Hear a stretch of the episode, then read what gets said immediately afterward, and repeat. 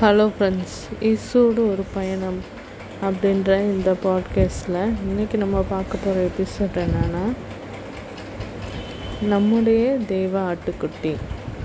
தேவ ஆட்டுக்குட்டி அப்படின்னு சொல்லிட்டு பைபிளில் குறிப்பிடுறது நம்ம ஆண்டவராகி இயேசு கிறிஸ்து தான். முதல் முதல்ல யோவான் ஸ்நானன் யோர்தான் நதிக்கரையில் நம்ம ஆண்டவரை பார்க்கும்போது இதோ உலகத்தின் பாவத்தை சுமந்து தீர்க்க தேவ ஆட்டுக்குட்டி அப்படின்னு சொல்லிட்டு நம்ம ஆண்டவரை சொல்லி கொடுத்து சொல்கிறாரு ஆட்டுக்குட்டி அப்படின்றத நீங்கள் நல்லா பார்த்தீங்கன்னா அது ரொம்ப சாந்தமாக இருக்கும்.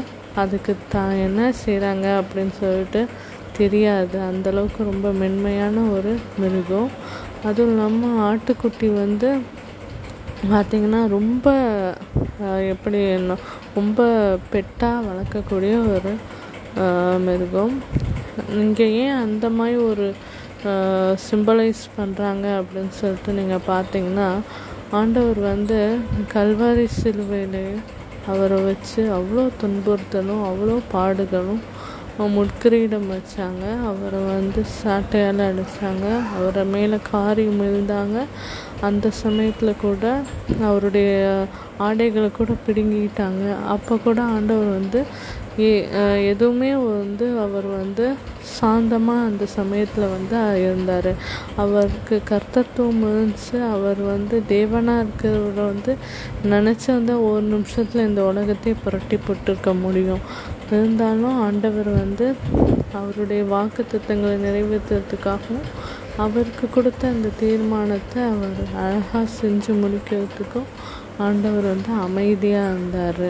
இப்போ பாருங்கள் நம்மளுடைய பாவங்கள் நம்மளுடைய மீறுதல்கள் நம்மளுடைய பிரச்சனைகள் நம்மளுடைய சாபங்கள் நம்மளுக்கு என்னென்ன ஃபேஸ் பண்ணுறோமோ நம்ம லைஃப்பில் உள்ள துன்பங்கள் எல்லாத்துக்கும் ஒரு முடிவு கொண்டு வரத்துக்கு நம்மளுடைய தேவ ஆட்டுக்குட்டி பலியானார். அவரே வந்து நம்மளுக்கு பரிகாரியாக இருக்கார். நம்ம செய்கிற எல்லா பாவங்களுமே வந்து ஆண்டவர் நம்மளை மன்னிக்கிறதுக்காக அவர் ரொம்ப கருணையோடு அவருடைய மகா கிருபை தான் இந்த நல்ல ஒரு ஈவை இந்த பூமியில் செஞ்சிச்சு.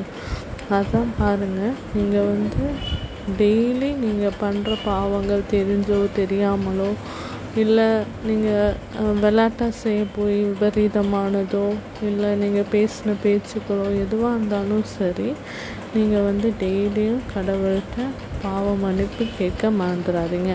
அதை வந்து உங்கள் ப்ரேயரோட ஒரு பார்ட்டாக வச்சு நீங்கள் வந்து அதை எப்போதுமே சொல்ல மறந்துடாதீங்க மெயினாக பைபிளில் மூணு விஷயங்களை குறித்து டெய்லியும் நம்ம வந்து பாவ மன்னிப்பு கேட்கணும்.